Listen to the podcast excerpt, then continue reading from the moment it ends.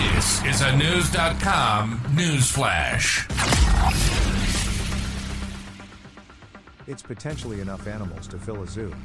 But they all were removed from one Florida woman's home. News.com has learned authorities confiscated 309 creatures from a property in Frostproof, south of Orlando.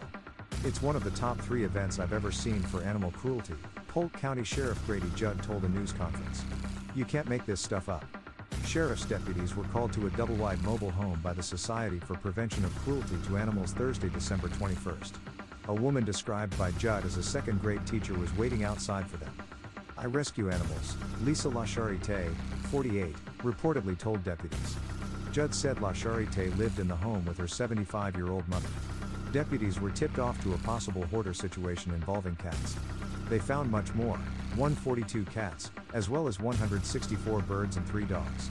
More than 100 cats were roaming freely in the house, Judd said in the news briefing posted on Facebook. He added some of them were significantly ill. The search of the home began on the front porch. Many birds reportedly were there, including a peacock. Ducks and chickens stacked on top of each other, four and five cages high, Judd said, relieving themselves through open wire. Once inside, deputies wearing respirator marks said the mobile home had a lethal smell of ammonia. Judd said the odor was noticeable from a fenced gate outside. Feces all over the place. Urine up and down the wall, Judd said of the scene. Wink TV reported the mobile home had several litter boxes, but all of them were full. Judd indicated the tip for authorities may have come when LaCharite went to the SPCA to have more than 20 cats spayed or neutered. People in LaCharite's elementary school may have tipped off authorities as well. She smelled all the time, Judd said after hearing from some of them. You think?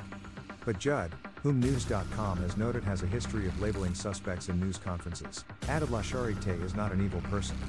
She is an overwhelmed cat lady, he said. She clearly violated the law. LaCharite is charged with 309 felony and misdemeanor counts of animal neglect, as well as elder neglect. Judd called her the caregiver of her mother, who reportedly has health issues. LaCharite reportedly wanted to kill three dogs and three cats, but that was not allowed. She's now in jail. The unnamed mother has been removed from the home.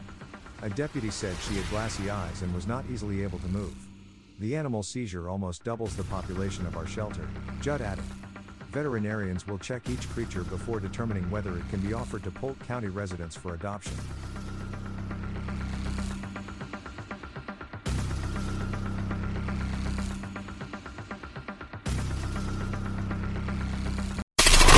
Knowledge. Knowledge. Unfiltered. Unfiltered. News.com. News.com. News.com. News.